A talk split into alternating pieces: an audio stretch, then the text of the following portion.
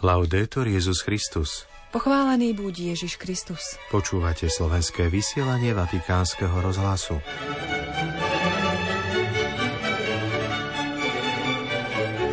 Povedz mi, ako ješ a ja ti poviem, ako máš dušu, povedal pápež v ďalšej katechéze o nerestiach a cnostiach. Neustupujte zlu, ktoré vidíte, snívajte a riskujte pre dobro, povedal svätý Otec členom združenia, ktoré sa venuje prierezovému dialógu. Japonská katolícka charita je na blízku ľuďom postihnutým zemetraseniami. V stredu 10. januára vám príjemné počúvanie prajú Zuzana Klimanová a otec Martin Jarábek.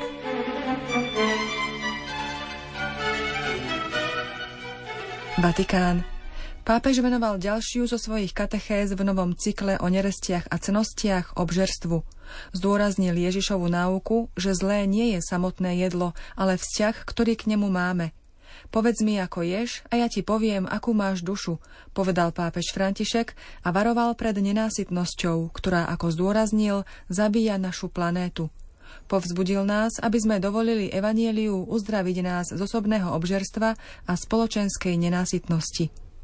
Pápež počas generálnej audiencie pamätal na ľudí žijúcich vo vojne, keď povedal Rinoviamo Obnovme našu blízkosť modlitbou drahému a tak skúšanému ukrajinskému ľudu i všetkým, ktorí trpia hrôzo vojny v Palestíne a Izraeli, ako aj v iných častiach sveta.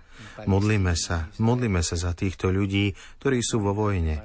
A prosme pána, aby zasial semienka pokoja do srdc vedúcich predstaviteľov týchto krajín. Úvodom ku katechéze svätého Otca bolo čítanie z knihy Prísloví. Ak bude múdre tvoje srdce, syn môj, radovať sa bude moje srdce tiež. Nepatrí k tým, čo sa spíjajú vínom nadmieru, ani k tým, ktorí nevedia sa najesť mesa do síta. Lebo schudobní je pijan i ten, čo sa obiedá, a ospanlivosť sa odieva do handier. Vypočujme si plné znenie katechézy pápeža Františka. Cari fratelli e sorelle, buongiorno. Drahí bratia a sestry, dobré ráno. Nel nostro cammino di catechesi, Na tejto našej ceste katechézami, ktoré robíme o nerestiach a cnostiach, sa dnes budeme venovať neresti obžerstva. Čo nám o ňom hovorí Evangelium? Pozrime sa na Ježiša. Jeho prvý zázrak na svadbe v Káne Galilejske odhaľuje, že má pochopenie pre ľudské radosti. Stará sa o to, aby sa hostina úspešne završila. Dáva neveste a ženíchovi veľké množstvo dobrého vína. Počas celého svojho pôsobenia sa Ježiš javí ako prorok, ktorý sa veľmi odlišuje od Jána Krstiteľa. Ak si Jána pamätáme pre jeho askézu, jedol, čo našiel na púšti, tak Ježiš je naopak Mesiáš, ktorého často vidíme za stolom – jeho správanie u niektorých vzbudzuje pohoršenie, pretože je nielen láskavý k hriešnikom, ba dokonca s nimi aj jedával. Týmto gestom prejavil ochotu stýkať sa a byť blízky so všetkými. Je to však aj niečo iné. Zatiaľ, čo Ježišov postoj k židovským predpisom nám odhaľuje jeho úplnú podriadenosť zákonu, predsa sa prejavuje ako súcitný voči svojim učeníkom – keď boli pristihnutí, ako v sobotu trhajú zo pár klasov pšenice, pretože boli hladní. Ospravedlňuje ich a pripomína, že kráľ Dávid a jeho spoločníci, keďže boli v núdzi, tiež jedli z posvetných chlebov. Ježiš prináša novú zásadu. Svadobčania sa nemôžu postiť, kým je s nimi ženích. Budú sa postiť, keď im ženícha vezmú. Všetko sa teraz vzťahuje na Ježiša – keď je on uprostred nás, nemôžeme smútiť, ale v hodine jeho umúčenia sa treba postiť. Ježiš chce, aby sme sa v jeho spoločnosti radovali. On je ženích cirkvy. Zároveň však chce, aby sme mali účasť aj na jeho utrpení, ktoré je zároveň utrpením maličkých a chudobných. Ďalší dôležitý aspekt je to, keď Ježiš upúšťa od rozlišovania medzi čistými a nečistými jedlami, ktoré židovský zákon rozlišoval – v skutočnosti, ako vysvetľuje Ježiš, človeka nepoškvrňuje to, čo do neho vchádza, ale to, čo vychádza z jeho srdca. A tak povedal, že všetky pokrmy sú čisté. Preto kresťanstvo neuvažuje o nečistých jedlách. Pozornosť však musíme sústrediť na vnútornú stránku, teda nie na jedlo samotné, ale na náš vzťah k nemu. Ježiš v tejto súvislosti jasne hovorí, že to, čo robí jedlo dobrým alebo zlým, nie je jedlo samotné, ale vzťah, ktorý k nemu máme. A vidíme to, keď má človek neusporiadaný vzťah k jedlu.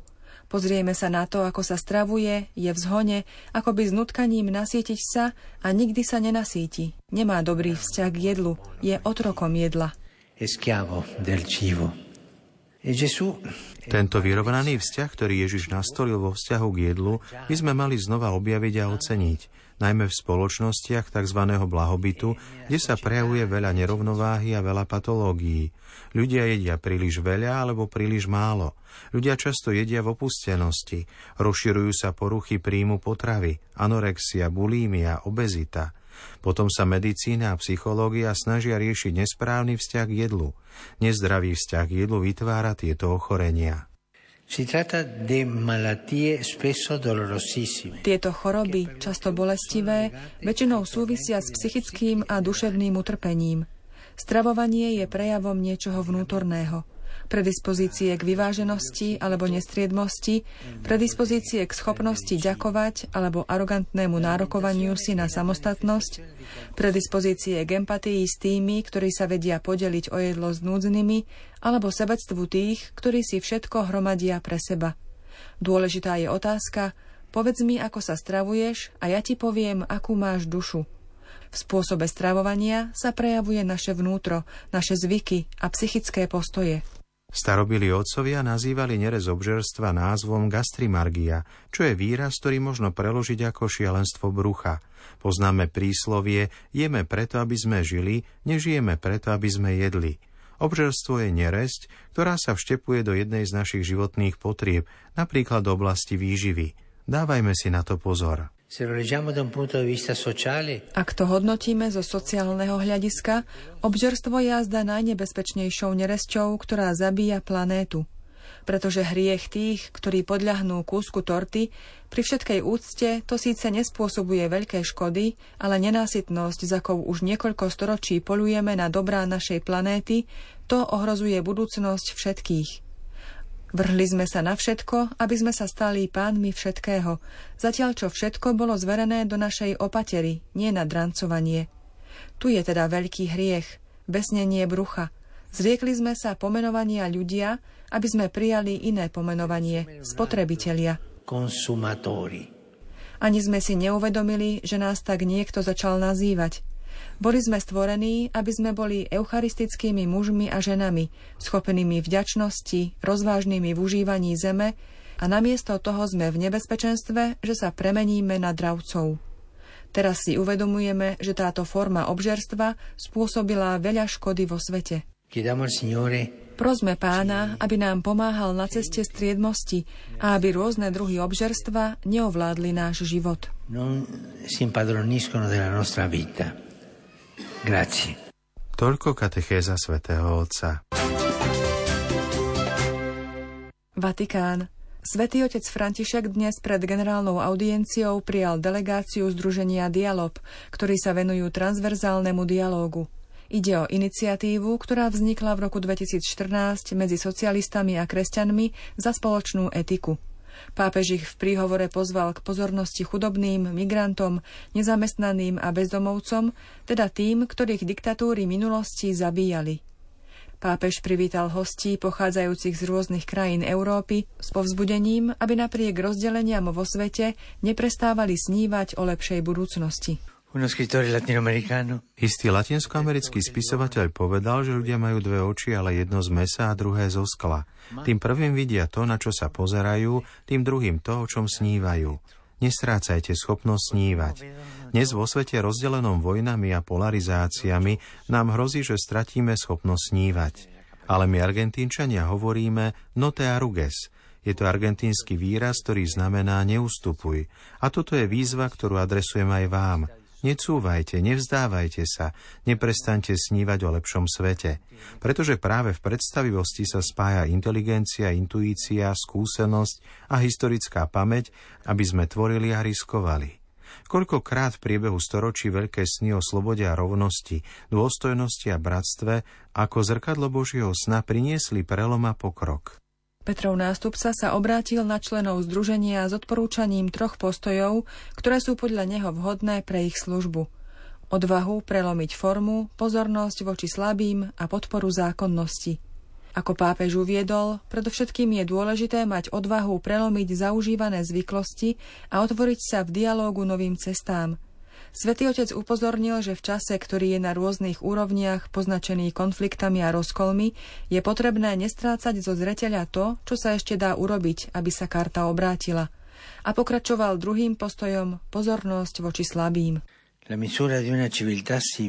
Mieru civilizácie možno zistiť podľa toho, ako sa zaobchádza s tými najslabšími. Nezabúdajme, že veľké diktatúry sa zbavovali slabších, zabíjali ich, odhadzovali ich, ako napríklad nacizmus. Politika, ktorá skutočne slúži človeku, si nemôže nechať diktovať finančnými a trhovými mechanizmami. To nie. Solidarita je okrem morálnej cnosti aj požiadavkou spravodlivosti, ktorá si vyžaduje nápravu deformácií a očistenie zámerov nespravodlivých systémov. Preto tých, ktorí sa angažujú v tejto oblasti, rád nazývam sociálnymi básnikmi, pretože poézia je tvorivosť a tu ide o to, aby sa tvorivosť dala do služieb spoločnosti, aby bola ľudskejšia a bratskejšia. A napokon pri treťom postoji, podporovaní zákonnosti, svätý Otec pripomenul úsilie čeliť korupcii, zneužívaniu moci a nezákonnosti. Ako pápež zdôraznil, len v čestnosti možno nadviazať zdravé vzťahy a s dôverou spolupracovať pri budovaní lepšej budúcnosti. Na záver pápež František členom združenia vyjadril žičenie múdrosti a odvahy v práci pre spravodlivejší a pokojnejší svet a aby evanielium Ježiša Krista vždy inšpirovalo a osvecovalo ich činy.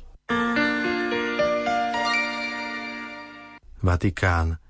Dikasterium pre evangelizáciu, ktoré má na starosti prípravu jubilejného roka 2025, zverejnilo oficiálnu podobu pútnického batoha.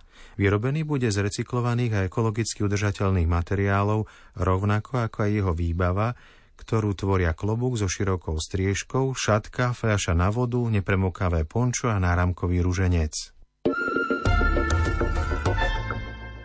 Japonsko Predseda japonskej katolíckej charity Monsignor Daisuke Narui, biskup diecézy Niigata, v rozhovore pre Vatican News opisuje ťažkosti, ktoré obyvatelia krajiny prežívajú po ničivom zemetrasení z 1. januára, pri ktorom zahynulo viac ako 200 ľudí. Do najviac postihnutých oblastí sa nedá dostať, pretože cesty sú vážne poškodené, mnohé dediny sú izolované a začínajú chýbať základné potraviny. Včera tu došlo k novým otrasom s magnitúdou 6 posledných dňoch stiažili poskytnutie pomoci po veternostné podmienky, teploty pod bodom mrazu, husté sneženie i dážď. Tisíce ľudí tak zostali izolované a nemajú dostatok základných potrieb. Predseda Caritas Japonsko vysvetľuje, prečo bolo novoročné zemetrasenie v Japonsku tak ničivé. Zemetrasenie s magnitúdou 7,6 nie je v Japonsku až také katastrofálne, ale keďže epicentrum nebolo hlboko, otrasy na povrchu Zeme boli veľmi silné. Preto zničilo domy, cesty a v horách došlo k zosuvom pôdy. Mnohé domy sa zrútili. Je to trochu ťažké opísať. Keď to človek vidí na vlastné oči, je šokovaný. V oblasti sa stále vyskytuje mnoho dodatočných otrasov. Počul som, že od 1. januára ich bolo viac ako tisíc. Ťažko zasiahnutej oblasti sa nachádzajú len dve farnosti, ktoré sú pomerne malé. Každú nedeľu sa na omši zúčastňuje 10 až 20 ľudí. K farnostiam sú pripojené materské školy. Problémom je, že cesty sú rozbité, prerušené kvôli obrovským prasklinám. Teraz je dosť ťažké dostať sa na miesto. Polícia, hasiči a jednotky civilnej obrany majú špeciálne vybavenie, auta a vrtulníky, takže sa tam môžu dostať. No pre ostatných ľudí je dosť ťažké dostať sa tam. Nie je možné tam poslať dobrovoľníkov. Takže najväčšou výzvou je dostať sa na tieto miesta a k ľuďom v evakuačných centrách a v ich vlastných dedinách. Niektorí už nemajú dostatok potravín, nie je tam elektrina a voda a je tam zima. Keď sa opravia cesty, myslím si, že situácia bude oveľa lepšia, pretože sa tam bude dať dostať, aby sme poskytli pomoc. Je veľmi dôležité sprevádzať zasiahnutých ľudí modlitbou a inými prostriedkami, pretože pre tých, ktorí sú izolovaní v posienutej oblasti, je v takomto ťažkom období veľmi dôležitá nielen fyzická, ale aj duševná a duchovná sila. Milí poslucháči, do počutia zajtra. Laudetur Jezus Christus.